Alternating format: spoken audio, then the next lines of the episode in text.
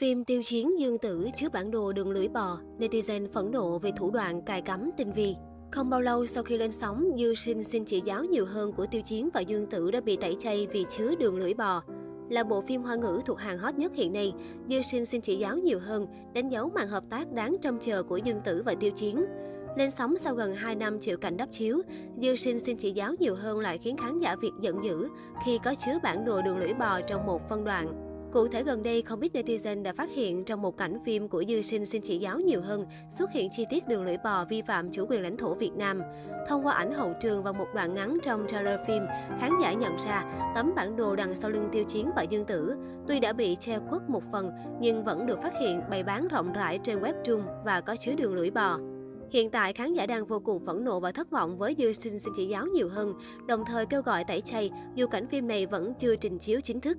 Tuy nhiên, dù sớm hay muộn, bộ phim vẫn lộ rõ chi tiết xâm phạm chủ quyền Việt Nam phải bị lên án ngay lập tức. Trước đó, một bộ phim khác của Tiêu Chiến là Quân đội Vương Bài cũng bị tẩy chay vì xuyên tạc chiến tranh Việt Nam. Cụ thể, phim Quân đội Vương Bài có những tình tiết xuyên tạc lịch sử nghiêm trọng, trong đó có việc đổ tội cho quân đội Việt Nam có ý định đánh chiếm lãnh thổ Trung Quốc nên buộc lòng quân đội Trung Quốc phải đáp trả. Nhiều chi tiết từ trang phục vũ khí và khu vực trận địa trong phim gần sát với giai đoạn cuộc chiến ở biên giới phía Bắc nước ta những năm 1980, nỗi đau khắc khoải suốt bao nhiêu năm của cả dân tộc ta.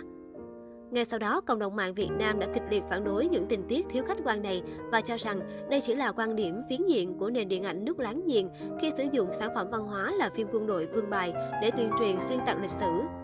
Cùng đồng tình với quan điểm này, tất cả các website và các nền tảng xem phim tại Việt Nam sẽ không chia sẻ bất cứ thông tin nào về bộ phim này. Vào tháng 8 năm 2021, một số khán giả cũng phát hiện ra bộ phim Em là niềm kiêu hãnh của anh có hình ảnh đường lưỡi bò trong bản được chiếu tại Trung Quốc. Tuy nhiên, khi chiếu tại Việt Nam, bản đồ này bị làm mờ. Khán giả Việt vô cùng bức xúc trước động thái này, khiến nhiều người kêu gọi ngưng xem phim để tỏ rõ thái độ về chủ quyền và toàn vẹn lãnh thổ. Bản đồ Trung Quốc với đường lưỡi bò phi pháp cũng xuất hiện trong bộ phim Em là thành trì doanh lũy của anh. Bản đồ Trung Quốc hiện rõ đường chính đoạn bằng các dấu gạch trắng. Khi phát hiện sự việc, khán giả Việt thể hiện bức xúc trên mạng xã hội vì Trung Quốc không tôn trọng chủ quyền của Việt Nam. Gần đây nhất là bộ phim gây bão của nhậm gia luân Bạch Lộc.